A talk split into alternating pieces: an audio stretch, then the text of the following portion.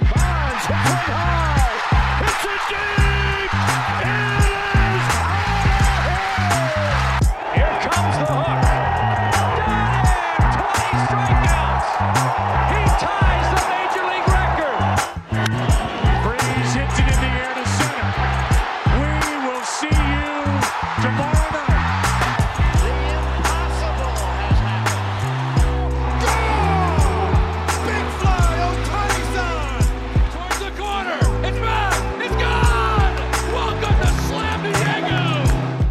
New week of the Just Baseball Show. January has 31 days. It is Monday, January 31st. Before we get rolling, I just want to say we're recording before the AFC and NFC championship games. So you'll get zero NFL football here, and you got to be okay with that. Aram Leighton, you and Peter Appel will touch that tomorrow, but we're going to talk about a bunch of stuff today. I'm Jack McMullen. He is Aram Leighton. This is the Just Baseball Show. Uh, we are going to buy or sell down years. We're going to start with the American League. You and Peter are going to do the National League tomorrow. It's not health dependent. Let's No. get that right out of the Yeah. way. So, like Anthony Rendon, we're not talking about right now because he was unhealthy for the entirety of 2021.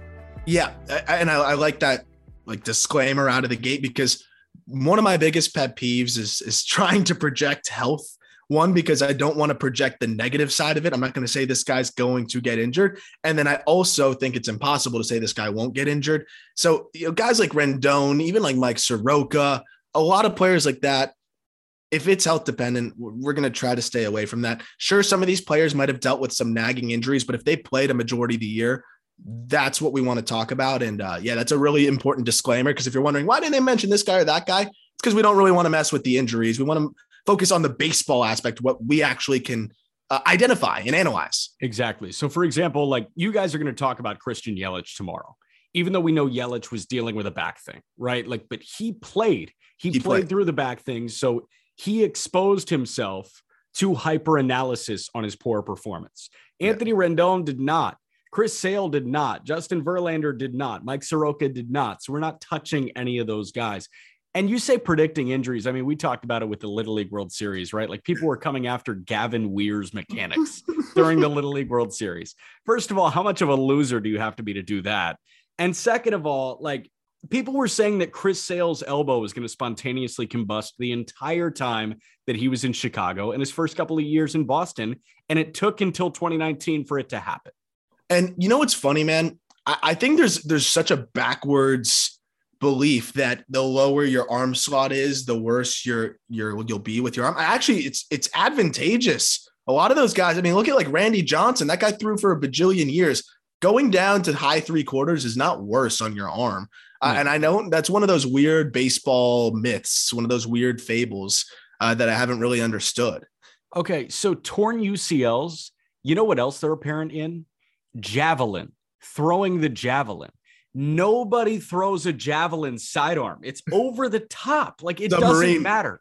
Submarine javelins. Oh God, submarine javelin. I mean, they would get embarrassed at like the team trials for They'd Team be USA. healthy. They'd be healthy. They'd be, oh yeah, they'd be healthy. I, underhand javelin, yeah, that that's something else. Uh, that's not an Olympian. I promise you that. Anything that puts stress on your elbow is going to put you at risk for a torn UCL. It doesn't matter what arm slot you're coming from. Um, but that's all to come. I've got like four or five things that I want to kind of go through rapid fire before we get to these American League candidates. Cool. Yep, let's do it. All right. Number one, you just started Euphoria. Um, yeah. What do yeah. you think? Um, so an outrageous amount of men gen- men's genitalia. Yeah. Um, that was I would have liked a disclaimer. I know there's a disclaimer in the beginning, but there's disclaimers for like PG-13 shows Right. and stuff like that. When they said nudity in the beginning, I, I, I just wasn't mentally prepared. Like it's okay, I can handle it. I'm, I'm, I'm a big boy and I'm comfortable with myself, but it's a, it's like they're going out of their way, man. But but aside from that, great show, entertaining. Uh, your classic like high school that doesn't actually exist environment. Yeah. Um, you know, like these kids are like ripping Molly as juniors at the carnival. right. Um, yeah, I don't know how many high schools are doing that. At least mine didn't. I'm sure there's some out there that do, but the show itself wildly entertaining. Wildly so entertaining. entertaining. I So look forward to intense. watching it every night. I do. You know what? We're gonna leave the male genitalia thing at this. Um, a lot of those people that are featured in that show need uh, Manscaped for sure. Oh yeah, they do. Man, that could have been a great ad plug if we had them. I thought I think people probably thought right when you said that, oh, they got Manscaped. Nope, we Nope. didn't. That's free. But Yeah. yes, you're correct. Um, all right. Next thing. Uh, I, I came across this page on Instagram. It's called the Raw Meat Experience. Oh, yep, yep, yep, yep, yep. This guy is eating just nothing but like raw meat every day, and he the the bio is eating raw meat at Whole Foods every day until I die from bacteria. Seeing if I live for five days or five hundred years.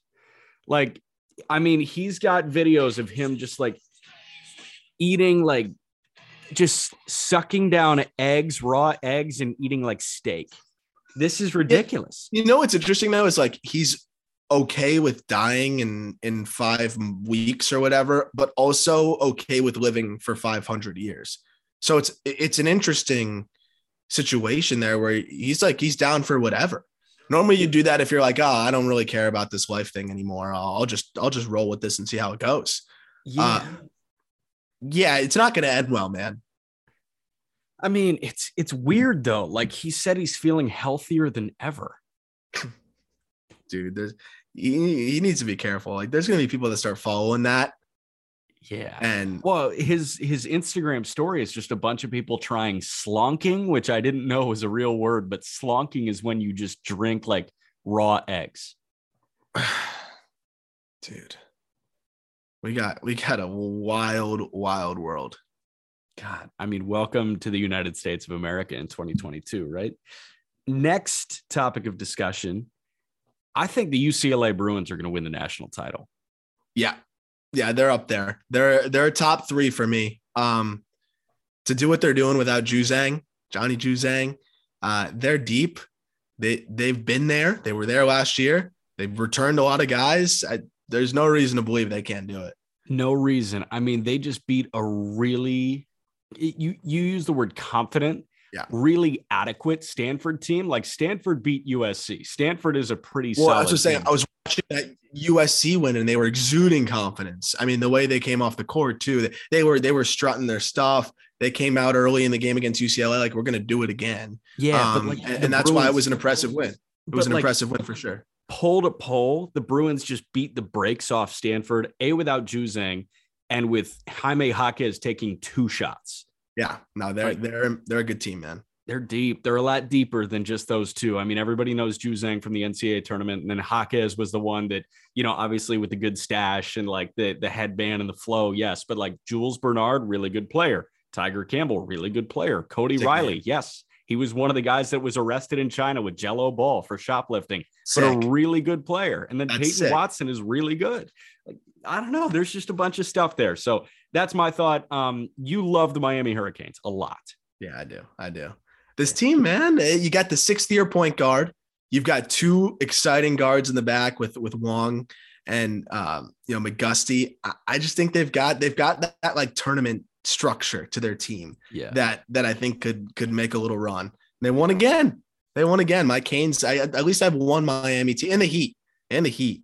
Mhm. The Heat are legit too. My Miami teams are hanging in there. Uh, we got Marlins week probably coming up. Never. Uh, so looking forward to that.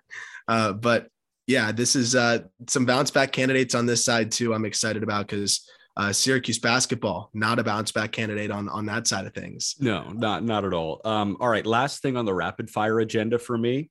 I went card fishing again yesterday. I just unloaded the card collection that was sitting in my basement. Um, and I found some fun ones that I just want to roll through and just give me a valuable or not. Cool. Yep. Got a Tony Clark Yankees card here, president of the MLBPA. No, and probably dropping as we speak in Yeah. terms of value because he's not great at his job. 100%. How about uh, one of the new voices of Sunday Night Baseball, Eduardo Perez? Oh, dropping as we speak. I love Eddie. All right, I've got a set of three here. These are presidential pastime cards. So we've No got way. James Buchanan here. Um, There's a Topps James Buchanan card. yeah, there's a Topps Andrew Johnson here. These are some trash presidents too. These are like and then we've got on Topps Ulysses S. Grant. okay, that's fire. That's fire. kind of. I don't know. What, uh, fire. I don't know what any of those three did, but I know more things are named after Ulysses S. Grant, and the other two are like those. Was this guy a president or not? And you ask a person on the street, I guarantee you more people would get it wrong than right in our country. Right. I think people would say Andrew Johnson. I know he's on the twenty dollar bill, but I didn't know he was like a president of the United States. No, and Buchanan, are you kidding me? No one's. Oh, uh, God. I don't even want to know how many people would get that wrong. Who knows No. James Buchanan? This is a baseball. I. I barely know James Buchanan. All right, back to the baseball. Look how young Jayson Werth looks in this. Oh my gosh. Jayson Werth, Blue With, Jays with short hair. Oh my gosh. That's Jayson sick. Werth. Keep that thing. Yeah, that's kind of sick, right? Um, how about this Manny Ramirez Indians card? This is kind of cool. That's sick too. Probably not worth anything, but hold on to that. That's sick. Yeah, No, this is kind of cool. All right, I've got two prospect cards that I want to show you here. One is the combination of Justin Leone and Felix Hernandez. Oh my gosh. That keep that. That actually might be something, but Justin Leone kind of screws it. Justin Leone kind of screws it. Craig Brazell kind of screws this one, but David Wright, future Mets star. That's sick. Dude, I've never seen those cards before. Those are Yeah. sick. Kind of sweet, right? Okay, how about a Joe Mauer rookie card? That's actually worth something. Yeah, this is definitely worth something. So I, I It's a Hall of this. Famer. Um, a rookie Fernando Tatis senior card. I could probably just fake and say it's Tatis Jr. It's Tatis Jr., I swear. Uh, I mean, the craziest thing is Tatis Sr. did something in Major League Baseball that Tatis Jr. will probably never do. Nobody else will ever do two grand slams in the same inning. No one will ever do it. So Dad's got that one at least, because that's probably the only thing Dad's going to have over over Junior. Hundred percent. The only thing. Maybe DRS. not for long. I, I promise. Uh, this one I'm sending to you a D Train Oh. rookie card. so sick. I was just talking about him today, actually. Man, D Train. Okay, how about Andrew Miller? This rookie card. Uh, that's priceless. That guy's going to save the. uh Who's he saving? Who'd you? Who'd you? Oh, he's saving the Mariners. Yeah, that's right. Andrew Miller saving the uh saving the Seattle Mariners. Justin Verlander rookie card here. That's actually fire. Yeah, this is pretty sick. Um, a Justin Verlander 2005 draft pick card. Yeah, you need to. You, you should hold on to those two. Yeah, 100%. How about this one? A Team USA collegiate national team Jason Giambi card. That's actually a, a a decent card. I, I'm serious. That one's actually like worth a couple bucks. cool. Sweet. Jason Giambi listed as a third baseman. Stats at Long Beach State. Guy slugged 548 his sophomore year. Hit 407. Yeah, Only yeah. three bombs his sophomore year. with the BESR bat. It's kind of embarrassing. No wonder he juiced. How about a Ryan Braun rookie card that isn't actually Ryan Braun? This is Whoa, a whoa, different whoa. guy. Whoa, wait, dude, that actually might be worth something. Error cards are worth a lot. But it's not an error card. It's it's a different guy named Ryan Braun. Oh, it's Ryan pitcher. Braun, but it's just like a different Ryan Braun. Yeah, he was a pitcher for the Royals. Oh, Ryan Braun. So the only error was just him being named Ryan Braun. Yeah, him being bad. Here's another error card here. Mike Stanton, former pitcher for the. Oh, I know him. I know him. He he juiced. He Mike juiced. Stanton juiced. Yeah, he did. He did. He did. The only reason I know that is because I remember seeing him listed in the Mitchell report, and I was like, I, I, as a kid, and I was, it was when Stanton was first coming up, and I was like, I remember I looked back, I think a couple years later, and I was like, no, it couldn't have been that Stanton or whatever, and No, I, that, no. I found out it was the other Stanton. Huh. Yes, and then two of my favorites here. I've got two Jeff Conine cards. One with the Marlins, we- one with the Reds at the tail end. The Reds, holy crap, we could get those autoed. 100%. autograph for you One guys. hundred percent. Yeah, Reds. that would Our be good. advisor. All right, that's that. Shall we do buy or sell uh, down years? Yeah, let's do it.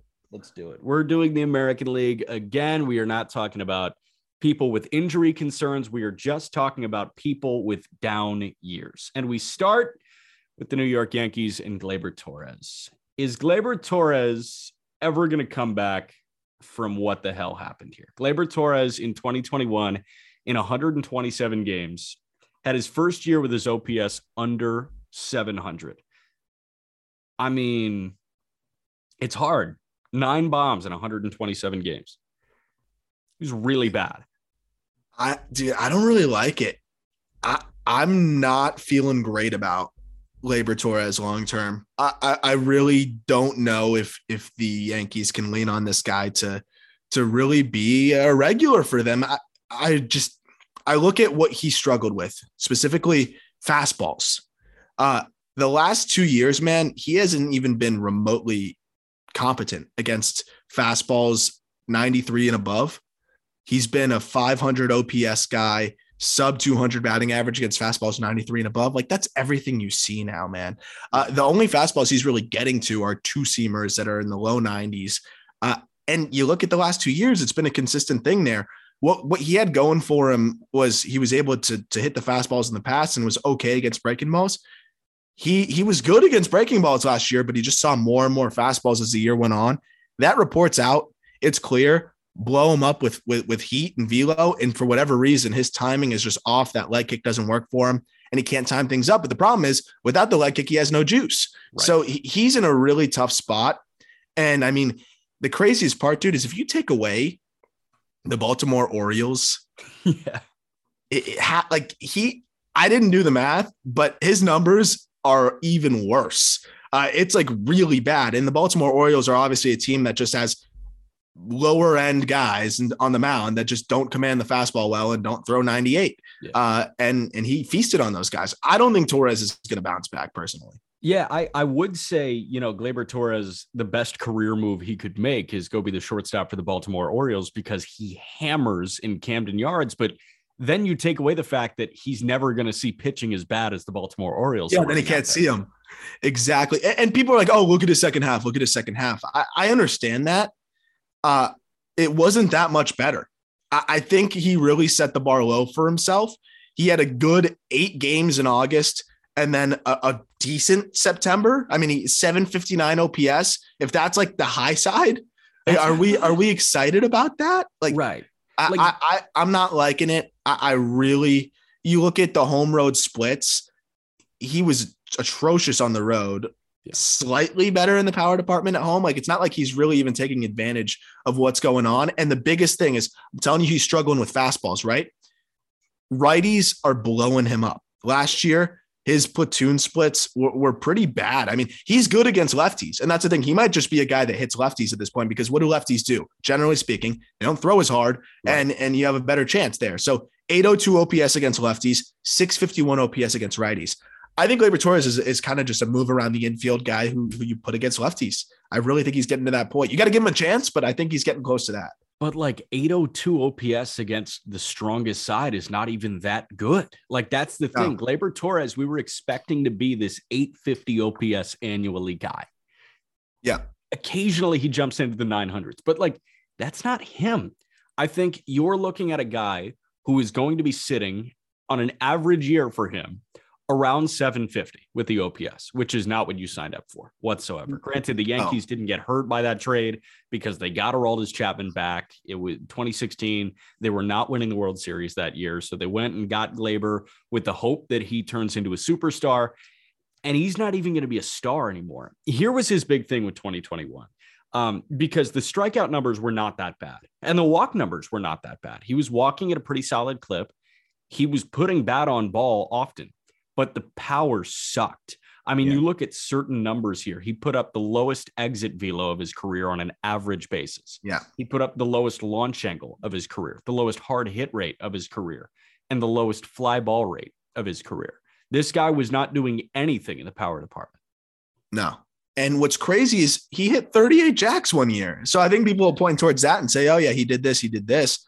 But the, the problem is he has it in there. Like there, when he connects, I mean, his max exit velo is still, you know, top 20% in the game, but it requires so much for him to get that max exit velo. It's a lot of effort in his swing that he has to pick between selling out for it or trying to make consistent contact. And when he tries to make consistent contact, he's just not impacting the ball enough. And then when he's selling out for it, he's swinging and missing through heaters too much. So he's in this really tough in between spot. I think there's still a, a, chance that he can find find that spot that that works for him between those two. Uh, but right now, I think he's kind of lost. And it, on top of that, he's not a good defender, uh, at least at shortstop. You know, so you, have him limited to second base. I I just don't really see the appeal. Again, he's only 25. You got to give him another year. Uh, but I'm going to lean towards him not really putting it together fully. And, and I don't think he's the guy that, you know, we saw in 2019. I just don't think that guy is is here anymore because the league kind of figured him out. Yeah, figured him out a little bit. All right, so so we're buying the downswing. We're not we're not selling or we're selling low. We're not buying low. So I guess we're gonna call this buying the downswing, right? Yeah. Or do we want to say we're selling Gleyber Torres? Yeah. Um, let's say we're selling Gleyber Torres, right? Okay. Yeah, like Fair. so we're selling, we're, we're just dumping the stock, right? When yeah. the stock drops, you buy it if you believe in it. Okay. So we're, we're selling the stock. The other thing too is he saw more fastballs in 2021 than he did in his entire career. Um, I wonder why. You yeah. know, I think I think they're starting to figure that out. Yeah. Okay. Um, all right. So we're looking at these guys. This is our favorite thing to do, right? Dehumanizing baseball players. Absolutely. So we're looking so at treat them. them like stock. Yeah. Let's treat them like stock instead of human beings that, you know, yes. have a beating heart just like we do. Yes. Um, so Gleyber Torres, we are selling that stock. We're selling yeah. low. I'm sure uh, Yankees fans will be upset about that one, but I'm sorry. I'm sorry. Another guy that I'm selling low, and you may disagree, is DJ LeMahieu. LeMahieu just put up the worst year of his career since 2014 when he was a 25 year old with the Rockies. Yeah. LeMahieu has been consistently like really, really good. I mean, you look at a 348 batting average in 2016, then you look at 327 in 2019 when he was a top five MVP vote getter with the Yankees. And then 2020, I mean, this guy hit 364 with a 421 OBP in 50 games in the abbreviated season.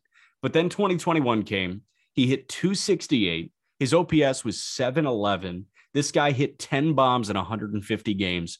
He was not good. And I think he's over the hill, to be totally honest. Uh, yeah, I- I'm a little worried um, but I'm I'm not willing to uh, to give up on DJ yet. I totally understand the perspective. Uh, but DJ was dealing with a hip issue for a lot of the year. Um, and it kind of ties into the injury thing. But you know, he played through it. And and I think we really saw it affect him, uh, especially in just the ability to stay in his lower half. He really struggled to stay back on breaking balls. I was watching him just roll over, just struggling to stay in that hip because it was messed up for the whole year. And you look at what he did against off speed uh, in 2020 and just in his entire career, demolished it. 389 against off speed in 2020, 157 against off speed this past year. Uh, breaking balls, big downturn. He hit fastballs fine. So to me, it really just seemed like he struggled to stay in his base, and it makes sense with his hips hip really giving him some issues.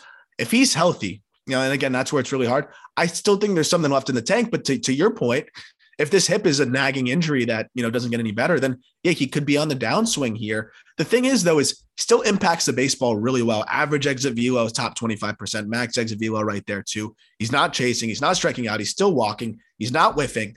You know, if he's getting blown up by fastballs, I'd be concerned because Gleyber Torres, for example, low chase rate, high whiff rate. Yeah. Eh, don't like that. DJ's top 10% in chase rate, top 5% in whiff rate. Yeah. I'm not willing to give up yet, but I understand the concern. Yeah, and, and there was a lower severity of contact for LeMahieu in 2021. So you look at, you know, average exit velocity for him, it was the lowest since he got to New York. And then you look at, you know, something like hard hit rate, it was the lowest since they started tracking in 2015. What I love about LeMahieu, what I have always loved about DJ LeMahieu, is he pumps everything up the middle of the field. Yeah. It's stupid how many times he just goes right back to the mound with singles or doubles. Stupid. And I wonder how much of it was him getting shifted a little bit. Yeah. Because, you know, people think about the shift as a pull thing. What do they do a lot of time? They put a guy right up the middle.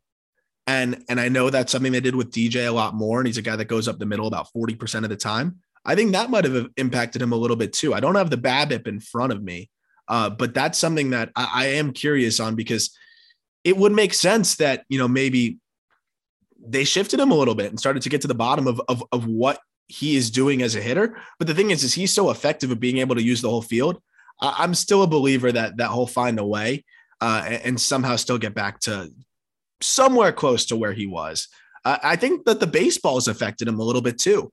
I, think the dead in baseballs could could have impacted guys like him and Alec Bohm and those types a little bit more, who I know we'll talk about in the next episode. Uh, yeah. Uh, but do you have the BABIP in front of you? I do. I do have the BABIP. 2021, he had a 301 BABIP. It was the second lowest of his career. His lowest is a Yankee. Only year that has been worse in the BABIP department was his last year in Colorado in 2018. Interesting. And he was bad that year. He was bad that year. I mean, the walk rate was 5% lower than it is right now. And the K rate uh, was, I think, the highest of his career, uh, highest of his career in recent memory, highest since 2015. I'm gonna, I'm gonna, I'm gonna side on him finding a way. Okay. How about Cavan Biggio? So this is, I, I hope I'm not like cheating here a little bit because I don't think Biggio is is an everyday above average player that I think a lot of people think he is, or or at least people are hoping he is. But I also think that we've seen a lot of people come down too harsh on Cavan Biggio. Mm-hmm. Like there's there's a sweet spot here uh, that I, I think we're overlooking. Biggio has some swing and miss uh, for sure, but he he does walk a lot, and he's a guy that really struggles against lefties. I think Biggio could be a great platoon guy who could play second. He can play first. He could play third. I think he could probably play corner outfield if you really needed him to, and just demolish righties. Even in a bad year last year, he was an 800 OPS guy against righties. Yeah. I, I, think he's going to iron out some of the things in his swing. If he's 850, 875 OPS with defensive versatility against righties, uh, I think he'll be just fine. And I think that's what he can be. I, I just think you're not going to be able to have an everyday star there uh, like they were hoping when they looped him in with all the other former former dads, you yeah. know, that were in the big leagues. He's not in that same level. Uh, no. Uh, but I think he is a valuable piece, whether it's for them or somebody else, as a, a platoon bat that can play all over. Yeah, and it, I think his performance over his first two years actually hurt him because it was so good. It was better yeah. than anybody was. Um, I don't want to say anybody was expecting because you're right. People had these lofty expectations for Craig Biggio's kid.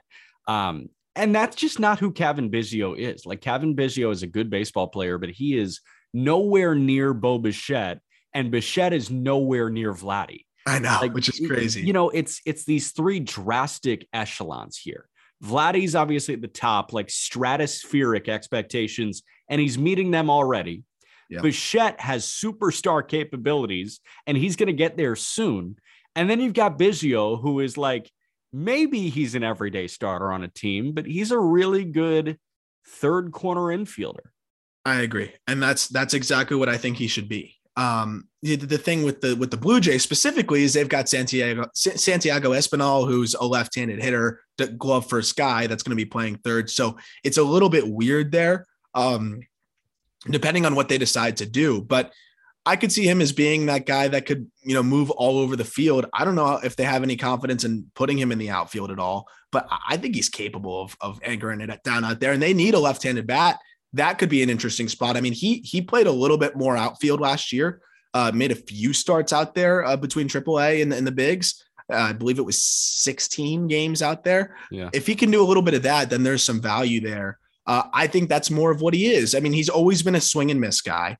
Uh, but the good part is, is he's not a huge chase guy. He's not going to be insanely aggressive all the time. He's going to work his walks, and he's a guy that's going to punish the baseball when he gets a pitch to hit. He knows what he can hit, and he waits to do damage on those. And as a result, he's, he's going to strike out sometimes when guys execute their pitches well. But he will punish mistakes, and especially from righties. And, and I think he'll be fine. I mean, overall last year, like yeah, he wasn't good, but it wasn't like he was this absolutely atrocious hitter. He struck out 26% of the time, walked 12.5% of the time. Uh, I think he'll run into some more baseballs, especially if you put him against more righties. He'll be a good big league piece, uh, and, and I stand by that one. Blue Jays World Series contending window opens now. Now they, they are they should be considered World Series contenders for the next five years. Let's say, is Biggio a part of that? I don't think so. Like, what does he look like if he is a part of it? Kind of exactly what we said. I think like filling in all over the diamond and in the outfield. And I just don't know if that's I think he's almost a little bit too good for the limited number number of ABs he's going to get there because Espinal is a gold glove caliber third baseman. You're, you're not going to move him from there. I, I guess you can find him some ABs at second base, but they have a ton of middle infielders that are making their way through the system. Groshans is not a big impact power guy, but a hit tool, and he can play all over the infield, not shortstop really, which is ironic, but he could at a pinch. Uh, they've got a lot of other prospects as well. Otto Lopez. Yeah. Uh, I, I, mean, there's there's a bunch of Elvis Martinez. Oh wait, uh, oh wait, traded him. Uh, but they've got dudes, and I think honestly, I could see Biggio being that guy that's attached in a package uh, to a team. And, and, you know what? That wouldn't be the worst thing in the world if it helps them get to where they need to go in terms of getting um, some of the other players. Because they have like Kevin Smith, who's kind of similar, big power guy uh, who walks a lot and swings and misses. Uh, so between Espinal, Kevin Smith, Biggio, Groshans, uh, Lopez, there's just so many guys. I, I think Biggio could be the odd man out here uh, because they have the left-handed bat in Espinal. Yeah, and somebody else is going to want him. You know, like it's one Oh, of those things sure. where sell him now because if you if you force him in every day, he's he's going to hit 224 again. Like if he's a focal point, he's he's gonna not be great. Like you know, get him off your books while you can and get some return there. Maybe get some bullpen help for Cavan Biggio, something like that. I think I think on the high end he could still be a Joc Pederson type. I, I think Huh. that there's there's still a Joc Pederson type in there. I, I really do. Um, just just killing righties. I know Joc wants to be an everyday guy, uh, but that's kind of what I see with him. And i- i- if he doesn't if he doesn't get traded, I think there's a good chance we could see him getting a lot of the starts at second base. Um, so I, I could see him sticking it out there if, if they don't really have anybody else that they want to put at second. I, I think Groshans, the the excitement around him is diminishing a little bit because he can't impact the baseball the way that uh, I think a lot of people were hoping the power would develop. Yeah. And if you've got Espinal at third, who's a bat to ball guy, you're going to want a power guy in Biggio, who then you can just protect away from lefties with one of your bajillion, uh, you know, middle infielders that you have between AAA and the big league. So I could see Biggio getting a lot of run at second base against righties, and they kind of do a platoon thing there personally because Yeah. they need a left-handed bat. They do outside of Espinal. I mean, they need a, an impact left-handed bat. So I, I could see that. kind of different perspective with the next guy here because Biggio, like I, I don't want to go to this meme here, but you remember that meme The where it's Spider-Man. meme? uh, no, no, no, it was like uh, our our expectations were low for you, but holy shit, like you know that meme, yeah, yeah, yeah. um, like that's not Biggio, but compared to this guy, it is.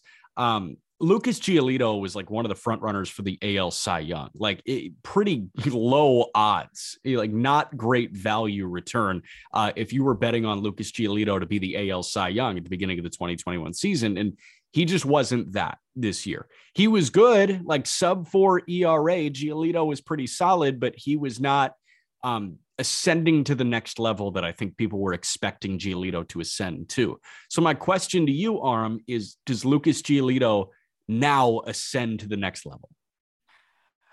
yeah, like what does that look like? What is ascending to the next level? Because like what he was in 2020 was was pretty darn good. I understand it was a shortened season. What he was in 2019 was pretty darn good.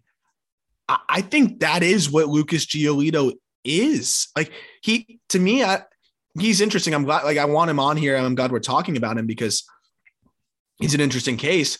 But I don't even know if he's necessarily like a bounce back candidate. He had a year that was kind of on par with what we've seen in the past. I think that's kind of what he is. Uh, his stuff is good, uh, but I think when you look overall, he's more about sequencing and pitchability. Uh, the slider is fantastic, but you can't throw the slider every single time, right? The four seamer is is okay, and, and I think that's kind of where he's at. Though is the changeup is good. I think he needs to throw the slider more. We talked about it with with Codify, uh, with Michael Fisher. That was something that you know I think he, he has to work on a bit. Maybe mixing in the curveball a bit more. I think he could take another step up. I, he's still only 27. All of his metrics look strong, but I kind of think he is what what we've seen in the last few years. Like he's going to give up a lot of loud contact when he misses his spots with his four seamer, uh, and he's going to get a lot of strikeouts when he's feeling his slider and changeup. I think he's a little bit better than last year, but I don't think he's ever a Cy Young winner. I think he's a really solid two or three. And again, I just want to stress that last year was not bad. He finished 11th in Cy Young voting. He and Raisel Iglesias both got a Cy Young vote, not a first Yeah. place vote, but they appeared on a voter's ballot here. I just want to run through the 12 guys that received Cy Young votes in the American League last year and tell me when Giolito is having a good year where he slots in. Stop me when when we get there. Cool. Robbie Ray won it. Gerrit Cole was two. Lance Lynn was three. Nathan Eovaldi four. I think Carlos, he's, what? I think he slots him in there. Like I, I think I think he's in that Eovaldi. I mean, Lance Lynn, I think is going to slow down, but Yeah. I think he's in that Eovaldi range if he's having a good year. Like I think he could be a top five finisher if he's having a really good year. I think Uh, so too. but I, it, I, I, Eovaldi really just had a really good year too, though. I, I think he's somewhere in that five to seven range in Yeah. the Cy Young voting. Uh, so you're looking at like a top, potentially top 20 pitcher in baseball. So I guess a high end two is more so what I'm saying here. Um, could be a low end ace. So I guess I, undershot him a little bit there. I think that was a good thought exercise. Um, Yeah. I, I think he's somewhere between those two because look, the strikeouts were down a little bit last year. Uh, I think some of that was just better scouting reports on him because he he had that element of surprise in 2020 because he started pitching differently, right? He started using the slider a little bit more. He started looking like a different guy than we had seen in the past, and Yeah. now that element of surprise is a little bit gone. Uh, and and I'm interested to see you know how he continues to adapt. I think mixing in that curveball more is something that could make a big difference for him. The pitch was good; he just didn't use it a lot and didn't trust it a lot. Uh, and I think that's kind of the interesting thing to watch here. But I think he could be still in that ball game. Uh, I, I definitely think he could and and be a top five Cy Young guy in, in the AL. Uh, but I think he's going to be closer towards you know a little bit better than what we saw last year. Yeah, I, I think I'm buying in the middle too. Like I Giolito, his stock didn't plummet because he started very poorly, but he got a lot better as the year went on. Yeah. Um, you mentioned implementing the curveball more. I think he could just up the slider usage a little bit more too. If he becomes Yeah. a true three pitch guy with a fastball, changeup, and a slider, like I think this guy's a Cy Young contender. I think he's worth a buck or two when you put it there. But I look at guys who finished ahead of him, like Chris Bassitt. Giolito's a better pitcher than Chris Bassitt. Yeah, absolutely. But Jose I Berrios, like I think Berrios and Giolito are in the same conversation, and Lance I- McCullers is in the same conversation. Yeah, I think Giolito and Berrios are in the same conversation. Just Berrios has a little bit more upside. But it's funny that it's funny that they're both like the same age, um, Yeah. which is easy. Like some some of those guys, it's surprising. You're like, wait. Um, you talk about the slider usage. He used it more in June, way more in July, and then even more in September. So he, he and he found that success as the year went on, uh, because he used that slider more. In the month of September, Jack, opponents hit 038 against his slider, but they hit 323 against his fastball. Really, what it comes down to, man, is how well can he mask his mediocre fastball? Mhm. It- it's a mediocre fastball. How well can he mask it? And I think he's figuring that out. And that's why I think he'll be a little bit better next year. I think part of masking that, though, is another off speed pitch, and it would be that curveball. He's shown that he can command them all. I I think that's kind of the recipe for him, but he's going to be a good pitcher for a long time. So next guy we're going to talk about, the numbers don't look great. Zach Plesac had a 4.67 ERA. He had a 4.73 FIP. He had a whip at 1-2. He was at 8.6 hits per nine and just 6.3 strikeouts per nine. Like this guy was not missing bats, 100 punch outs and 142 and two thirds innings. And the ERA is is emblematic of that. Like I expected Plesac to be really good and he wasn't really good this year. There were guys that totally overshadowed him. Cal Quantrill came out of nowhere and was just better, objectively better than Zach Plesac. Do you think Zach Plesac can be the two for the Guardians? Mm, the two, the two, The three, maybe the three. because Bieber's the one. Tristan McKenzie, I think, just has better stuff than Plesac. Yes. Yeah. Plesac's a command guy, right? And another thing with Plesac is can he mask his mediocre fastball? His is worse than Giolito's. I mean, the fastball is just not good. Yeah. Uh, even in 2020, the fastball got shellacked. 321 batting average, 577 slugging, 633 expected slugging on that fastball. You know why he was good though? The pitch that he threw 28% of the time, the slider, was unhittable. Absolutely unhittable. And the weird thing is he phased out the slider a little bit, threw it 4% less right. Like why? And it was great. The slider was still good. 191 opponent batting average uh, and, and a 302 expected slugging. So here's So- the thing: like a two percent drop in usage could just be a matter of happenstance. It could just be this is what the circumstance dictates. It dictates more fastballs or more changeups. But four percent is like you are making a concerted effort to move away from that pitch. A It's closer to 5%, honestly, too. It's Yeah. 4.7. Um, so, I mean, that, yeah, that's a lot. That's a lot. And this is a larger sample size, too. We're talking about almost double the pitches in, in 2021 and, and phasing it out. Weird. I, definitely weird. And he threw the curveball a little bit more. So I'm wondering, you know, what the rationale was there. He he frankly just threw the fastball more. So 4% more fastballs, which is your worst pitch, 5% less sliders, which is your best pitch. So you have to look at it like a net as well, right? Like it's almost like a net 10% swing uh, because you're throwing your better pitch less and your worst pitch more. That's kind of why he wasn't great. I, think there's a lot of pressure though on that slider because I don't really love the changeup as much. When he locates it, it's good. But what makes a changeup better? A good fastball. And if he's yeah. throwing the changeup the second most, why? What what is he doing? Right. I'm going to say he's going to be better just because you can make pitch usage tweaks. Uh, but I think he's a number three at best. Okay. Uh, but last year he wasn't even that.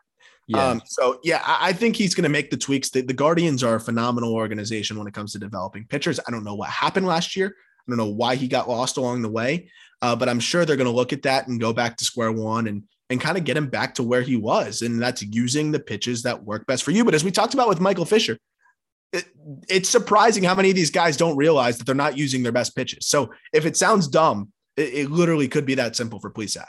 Yeah, hundred percent. Um, another guy in the Guardians rotation that we just mentioned, like Tristan McKenzie, has more stuff. He's got better stuff oh, yeah. than Zach Plesac. I think we're buying a lot of Tristan McKenzie stock right now. Yeah, I absolutely am. I mean, he it's for him. It's just the command. Yeah, um, he walked everybody last everybody. year, but then he'd have some starts where he walked nobody.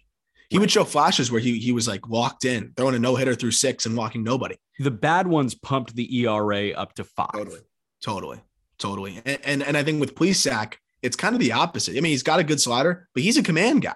Uh, he's got great command. So the fact that Plesac has a plus pitch with that slider to go with good command, uh, I think he'll figure it out. But the problem with Plesac too is he, even with the great command, he was nibbling last year more than more than he ever was, and, and I think that's part of it too. Is go to the slider and trust it more. He walked guys more than he, than he did in the previous year, even though he's better than average in that department. He's got to be somebody that walks like nobody. Like yeah. that's that's his that's part of his success recipe. Um, whereas McKenzie, he could walk 10% of batters and be successful. Um, but it's he's got to cut it down. Right. He's Got to cut Don't do that, Tristan McKenzie. Aram, what you think about James Karinchak? Oh my gosh. Uh the uh spider check yeah, Spider Check, uh, MAGA Check was MAGA another Check. one that I heard. That was a good one. That was uh, good I think he's too good, man. I think he's too good. Like I understand that he hit a wall after they cracked down on it. Um, but dude, the the stuff is still just really good. I think he just has to adjust to how he's gonna throw again. But like he still struck out 33% of batters. Right? Like he still struck out a ton of dudes. The expected batting average was still 186 which would be top 6% of the league. Like this is a guy that is still really good. What happened with him though is when they cracked down on the sticky stuff, he went to the fastball more. And his curveball is devastating. Like a devastating pitch and he phased that out. You thought 5% was a lot, Jack. He phased it out 17%. Yeah. 17% because he said, "Oh shit, I can't, I can't throw the curveball the same without the spider tack." The curveball was good. It was still good. He didn't trust it. And the fastball is great. And it still was good last year. But the more fastballs you're going to throw, it's a high spin fastball up in the zone. You're going to run into more.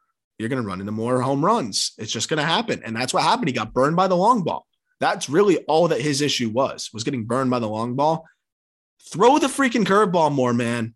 Like I know you don't have your spider tack, but it still works. You can still throw it. You threw it before. It works. He'll be fine. I, I think you know, he might not be the best reliever in baseball like he looked like at, at some stretches, but I think he could be a really darn good setup man for them. Uh, and just needs to throw the curveball more. Yeah, man. I mean, it was it, like it's two pitches. You know, I, I fell in love with watching Karinchak because it was two pitches, and I I saw him live once.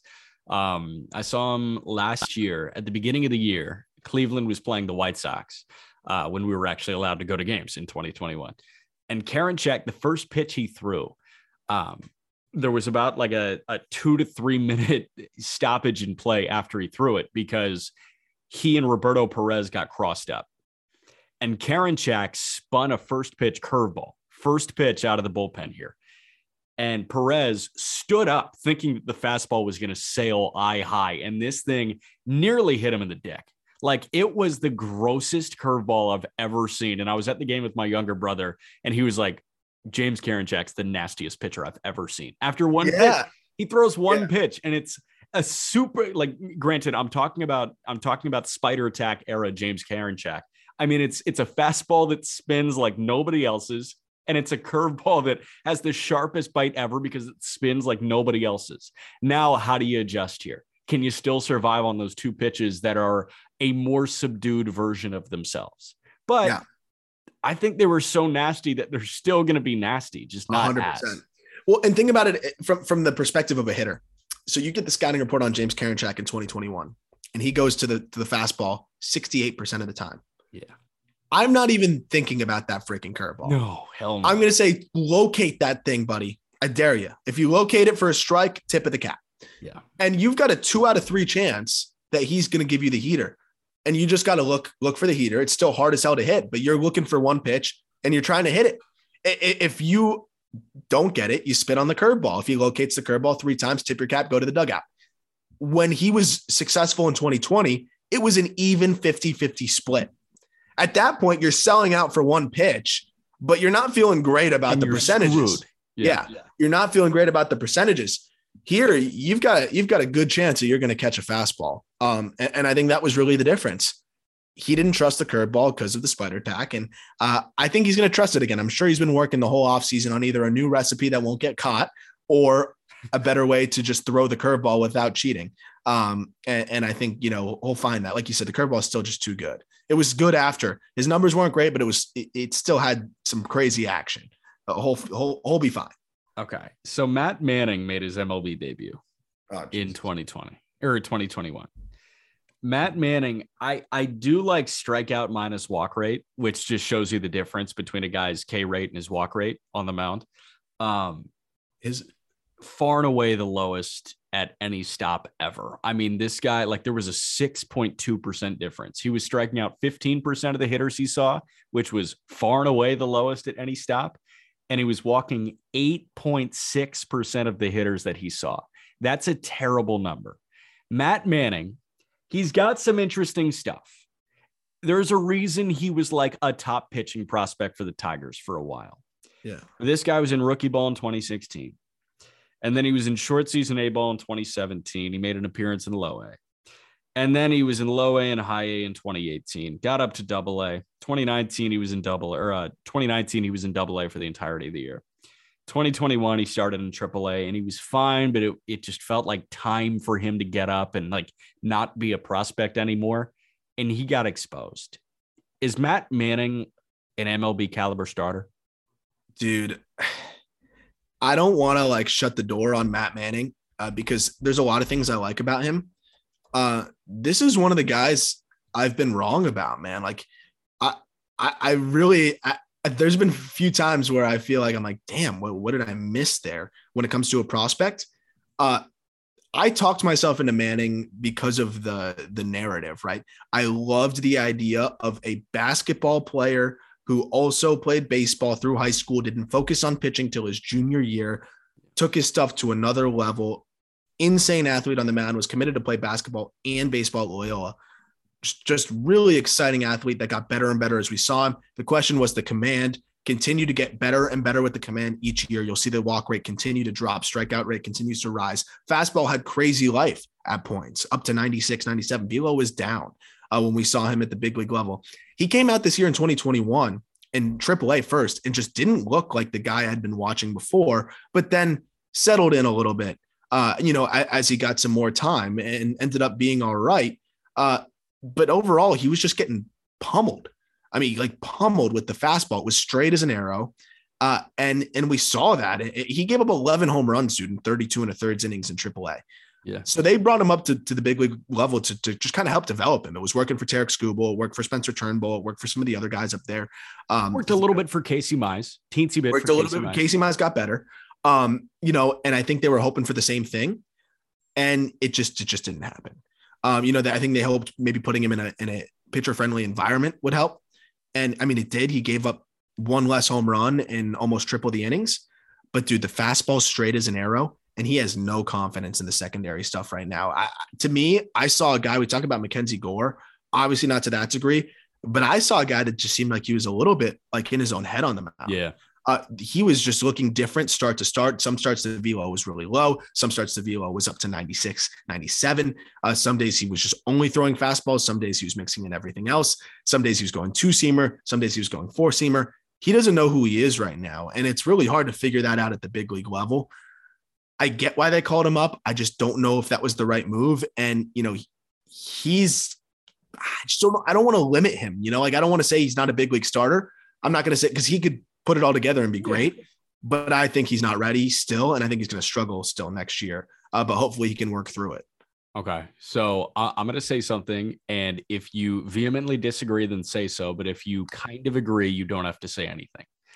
Um, in 2022 and 2023, I think that Alex Faedo off of Tommy John is a better option for the Tigers starting rotation than Matt Manning. Oh, I mean, I have to sneeze real quick. Oh, I might not sneeze. I might not sneeze. Okay. Good for you. You scared me away from the sneeze. I like I don't think it's that crazy, dude. I, I liked Faedo, but Faedo's still a back end guy. I think Manning has more upside athletically and stuff wise. Yeah, but it's But going to take Faedo's some probably safer. He's probably safer. Yeah, I Crazy to say. I just don't know. Like assuming Faedo looks like a normal, you know, like he did before Yeah. off of Tommy John, which I think he will. And I don't, I don't know what his timeline is. He got it kind of quick. So I think he should be he should be back ready really go. quick. You know, I, like he didn't really kick the can down the road like elbow soreness, but it was like woke up, Faedo's getting Tommy John. I was like, what? When did he have issues? So I think he should be good to go. I don't think it's that crazy, man. I, I like he he doesn't walk anybody, and I think he's really going to benefit. You know, Faedo that is in the big ballpark. I honestly, I honestly kind of agree with you. All right, two Royals that we'll touch on quickly. Um, same question for each of these guys. Do you still believe that Brady Singer can be a frontline guy? Not an ace. I think he can be a legit number two, uh, number three type. I think he's more of a, a good number three that gets you a lot of swing and miss, and will have his blow up starts from time to time. But I, I still believe in Brady Singer. It's about the third pitch for him. The slider and fastball are fantastic. They're great. It's about command too. Yeah, Um, yeah, man in the third pitch, which is a lot of guys. But Singer has shown that he can have success with his two pitches at the big league level until you know the league figured him out a little bit more. But if you look at like FIP too, seemed like he had some bad batted ball luck last year as well. If his ERA was closer to the FIP, if we were in the if he was in the low fours last year, I think people would say, "Oh, like when's he going to take the next step?" But nobody would be like, "What's up with Singer?" So I think a little bit of it was bad luck. Uh, I mean, the strikeout rate still went up last year. So did the walk rate. So it's something to watch.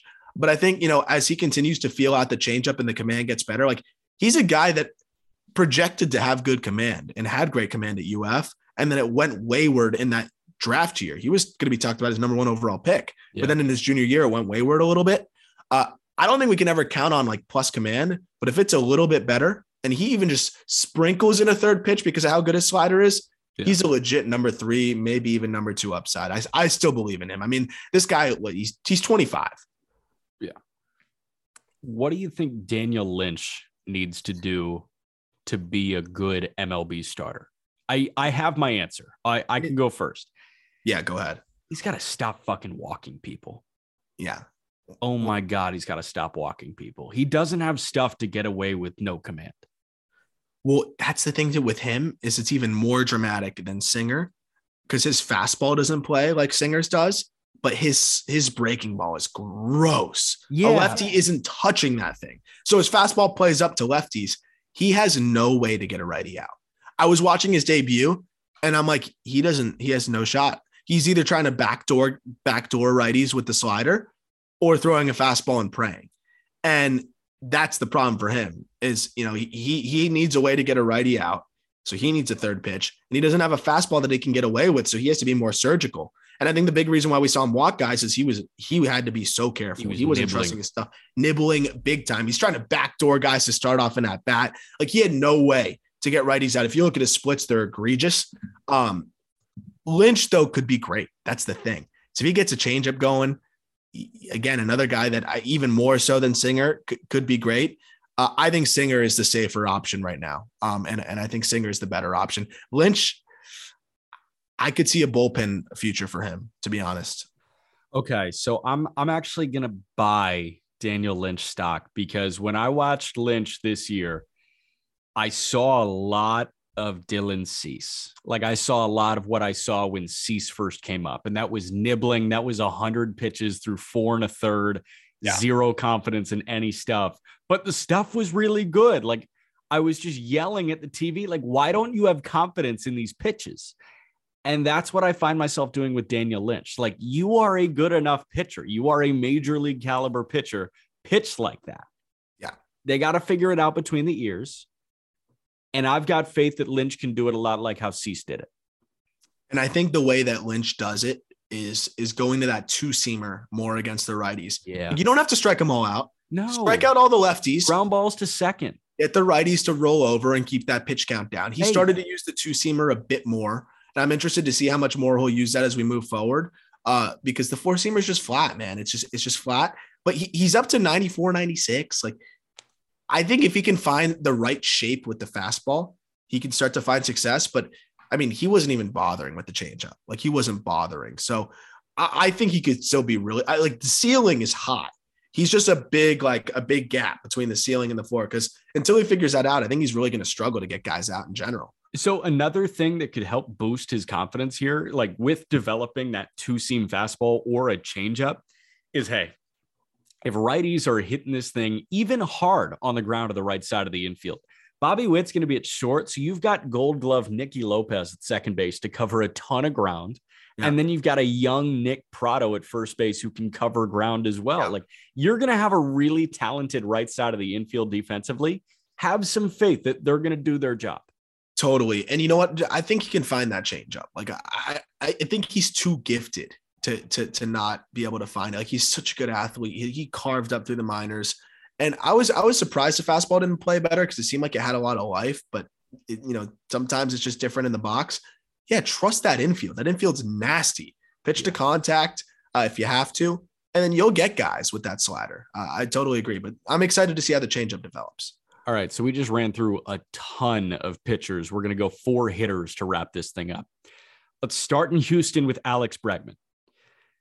Bregman has some holes now. He didn't have any holes in 2017. We knew what was going on in 2017. Obviously, Bregman missed some time with injury in 2021, but Alex Bregman was not Alex Bregman. He was not one of the most feared hitters in the American League and, and outperforming his stature. Bregman was a good hitter, but he looks like he's phased out with Altuve and Yordan taking the step up and Kyle Tucker taking the step up and Yuli Gurriel winning a batting title at age 68. Like, Yeah, I mean, Bregman looks like an afterthought in this lineup. Can he become the focal point again? Well, you know it's funny, man. And and well, short short answer is no. But I still think he's a good regular, right? Like he's an 800 OPS guy, like right around there with good defense and a little bit of speed. Um, but he's not the MVP candidate, Alex Bregman, that that we thought he was. Uh, People make a lot about the sign stealing scandal. And I, I don't really buy into it as it pertains to Correa. I don't buy into it as it pertains to uh, Altuve, even. You know, I, I think both those guys are just too damn good. Bregman's a good hitter. And, and like that's why he was able to turn into a phenomenal hitter during that scandal. And he's still a competent hitter now. He was a guy that always struggled against curveballs, always was terrible against curveballs. And then magically, between 2017 and 2019, he could hit curveballs a little bit. and look, I'm not a big conspiracy theorist guy, but but this is pretty clear as day. 2016, 161 against breaking balls, dude. 161 with a 38% whiff rate. You fast forward 2017, where, where the whole thing allegedly began, right? 268 with a 20% K rate. Fast That forward to 2018 That's a 15% decrease in whiff rate. and doubled almost his batting average. Uh, and almost tripled his expected slugging. 2018, 301 batting average. And the whiff rate drops to 14%. 14%. 2019, more of the same. 2020, 150 against breaking balls, 26% whiff rate. 2021, 220 against breaking balls. It's it's uncanny. Like Steve Harvey, show me cheating. It's just it, right. Like it's it's literally there. It's on the board, right? Man. So Bregman, I mean, this guy was rolling over more shit in 2021 than he ever has in his life. This guy was all fields, power to all fields. He's he's taking pitches that aren't in the zone. He's swinging at pitches that are in the zone, and he's pumping them up the gut and the other way. Right? He is the right-handed bat that shoots the right center alley. That was not him this year at all. I mean, there were a lot of high chopping, slow rolling ground balls to the third baseman that came off of Alex Bregman's bat this year. Yeah. Yeah. I mean, he's just not, he doesn't pick up breaking balls. He just doesn't. He doesn't. And, and I think that's pretty clear. Uh, he cheated and it worked. Yeah. And now he's back to what he always was, which is a 750, 800 OPS guy at third. That's what he is. And he's not going to ever be back. Past. He is yeah. he is a superstar of the past, and he just signed. I mean, he, he just signed a five year, hundred million dollar deal before the 2020 season. Didn't the Astros know that? What didn't they know he was cheating? Like they, they did it with him. So like when think about it, like he gets off when he's 32 years old. He's done with that deal when he's 32 you should still be in line for five 100 if you're a superstar at 32 years old. He's not going to be in line for that. Nope, because he's also moved to third now. And when you move to third, you got to hit for more power, and he's not. He's not. And and the scouting report is clear as day on the breaking balls. And now I think you know these are just going to see more of those. It was it worked for him when he knew they were coming. And you know, I think that's that's the big struggle now. But I mean, to, to go from 161 to 300, then back to 150, it doesn't it doesn't get much more clear cut than that, right? Yeah. Do you have more faith in Alex Bregman or Matt Chapman? Matt Chapman by a mile. Why? Because Matt Chapman is what he is. And you know, I think that's a guy that was coming off of another hip guy, coming off of a labrum surgery, had a really good finish to the year power wise. And and for Matt Chapman to be Matt Chapman, he just needs to to hit for power and and walk a little bit to offset it. Like he's always going to be a lower batting average guy who you know strikes out a little bit uh, and plays platinum glove defense. I I think Chapman will be that guy, and he will run into baseballs like he did down the stretch. Uh, he he's just got too much power, and and he hunts the right pitches. I, I believe in Chapman for sure. Yeah, I think I do too. Um, like like nothing about you know obviously he struck out all the time um, but he walked a lot this year. I, he realized that when he couldn't hit shit with an oar, um, he he had to take pitches, and he was. So he figured it out. I think he's a smart guy that understands himself a lot more than somebody like Bregman understands himself. Um, and knowing your role, like being a true professional athlete, is probably the most beneficial thing you could do for yourself because that creates longevity. And if Chapman looked himself in the mirror and said, I'm going to be the best defensive baseball player on planet Earth and I'm going to hit decently. Yeah. That's the best thing he could possibly do for himself. And, and I'm going to run into power, right? Like yeah. I'm just, I'm, I'm going to be kind of that three true outcome guy, but play elite defense. Like that, that's fine. What is Bregman's identity? What is, you know what I'm saying? Like, what, yeah, it was being like an all around hitter. Bregman's not going to sell out for power. No. And he's not like a speedster. He's a good defender. Like he doesn't really have an identity. He's just a super average player. When you have to cheat to do your best thing, that's not a good recipe for success. Like Matt Chapman, there's no way to cheat defensively. He didn't. No, exactly. He can't. And and I loved what we saw from Chapman in August. He fell off a little bit September, October. So it'll be interesting to see how how he returns uh, you know, next year and how everything goes. I mean, he's probably gonna get traded. Uh, and, and, I think a change of scenery, new ballpark. I mean, keep in mind that's one of the least hitter friendly ballparks out there too. Um, you know, that could be something that helps Chapman a little bit too. Yeah. So it, it felt like Fletch Daddy David Fletcher was like going to be a piece for the Anaheim Angels. I still think that he could be a piece, but I mean, this guy is like, um, if you lightly tap the upgrade button on Kevin Newman, like zero, yeah. or maybe Adam Frazier, just zero power, like negative power but this guy just slaps it around. Did John Smoltz say that David Fletcher was one of his favorite players in baseball or something like or most exciting baseball players like in, in the game right now like He's before riveting. tatis it's just david fletcher because he does everything the right way like fletcher i just don't think is like a piece on a world series winner he's a great great utility guy You know what I'm saying? Like a, like a sick utility guy. Like the best version of Brent Lillibridge ever. Like I, that's all I'm good. Like Mike Mordecai. Uh, remember that? You remember that guy? I do. Like, that. That's what I'm looking at here. I, such a good defender, can play all over the infield, but like I and I understand the Angels don't need him to to hit for much power because they've got that covered. But I mean, dude, like this is not your starting shortstop next year, right? Like you cannot start a guy at shortstop who slugged 324. Yeah. Uh, like Fletcher has to hit 350 to be valuable because he'll, he'll be slashing 350, 350, 360. yes, he's got the Nick Madrigal line Yeah. 320, 320, 320. Except he's not quite as good of a hitter. So it's like, yeah. I I don't know. Like David Fletcher's a guy I could pal like it's palatable at second base. Uh I don't really know what they're doing. Like I, I don't I don't really know what the deal and, and they gave him money. Like not a ton, but it, what was it? It was like five years, 26. I think so. It was like the David Bote deal. It's like just Yeah. lock him up for a long time with not a lot Why? of money. Like why? I, I I-. I guess like that's utility. Is that utility value? Like five a year? No, not really. No, I don't know. That's like what Miguel Rojas is getting, Right. and who's a lot better, Yeah. a lot better. So I look, I, I think Fletcher could be their starting second baseman. That's fine, but I think he's going to hit better. Can we can we say that though? Yeah. BABIP was low as it's ever been. He had some really good stretches. He had the longest hitting streak of the season. I think he'll be closer to what he was in 2019, which was a 96 WRC plus guy, uh, 290, 350, 384. If he plays phenomenal defense, he was a three win guy in 2019.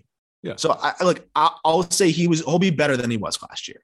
I'll Okay. say that. He's not going to be 2020 David Fletcher because that was 49 games. Yeah. But I think he'll be better than he was last year, which is One- super boring. One more guy, his teammate, to wrap up this episode. Jo Adell, we were expecting to come out like gangbusters and be a star. And this guy is one of the best position player prospects in baseball. Hasn't looked like that through his first two MLB stints. I've got a ton of faith in Jo Adell. Like, I know you love Brandon Marsh. Yeah. Um, Marsh and Adell is the conversation, right? Like, who would you rather have as your center fielder? I think they can both be in the outfield. Like, I think we're looking at an outfield of Trout, Marsh, and Adell for the Angels for the next five years with Ohtani as the DH. And you're looking at like best four outfield DH combo in baseball. Yeah. Yeah. I mean, you got you got Jo Adell in left, Marsh in center, Trout and right. Yeah, It's a sick outfield. sure. Um, Trout and right. Okay. Trout and right. Trout and right. Um, we'll see. We'll see. But no, I, I I totally agree with you, dude. I mean, how old do you think Jo Adell is? I've got it here. Yeah, he's 22.